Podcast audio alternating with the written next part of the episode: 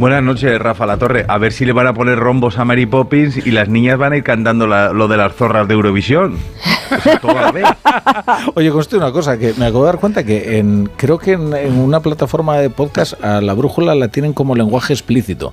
Y eso no me extraña nada. Sin duda culpa de Morodo de algunos de días en que... Joaquín Manso. Sí. También. Eso Manso ha contribuido. Sí, sí poco va entre todos. Bueno, eh, Chapopaolaza, vamos, vamos a ver qué traes ahí en el cuaderno y, que no sea demasiado explícito. Esa película. Voy a, voy a intentar hacerlo todo como en horario infantil, ¿vale?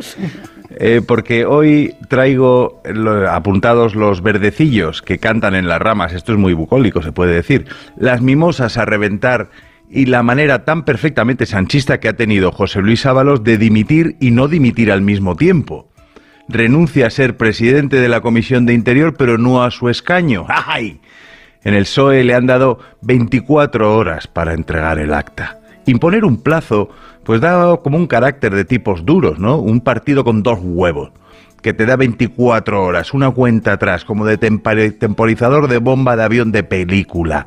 O te piras, José Luis, o bueno, lo auparon, le hicieron califa de las mascarillas y ahora la coldosfera reniegan del avalosismo, porque suena a la canción de Por la raja de tu falda de Estopa y en las cuardillas de Pablo Pombo lo de Coldo tiene más capas que Ramón García.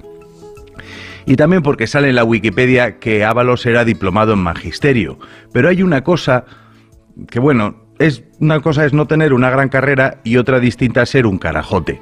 Hay belleza en José Luis, echado al monte del grupo mixto.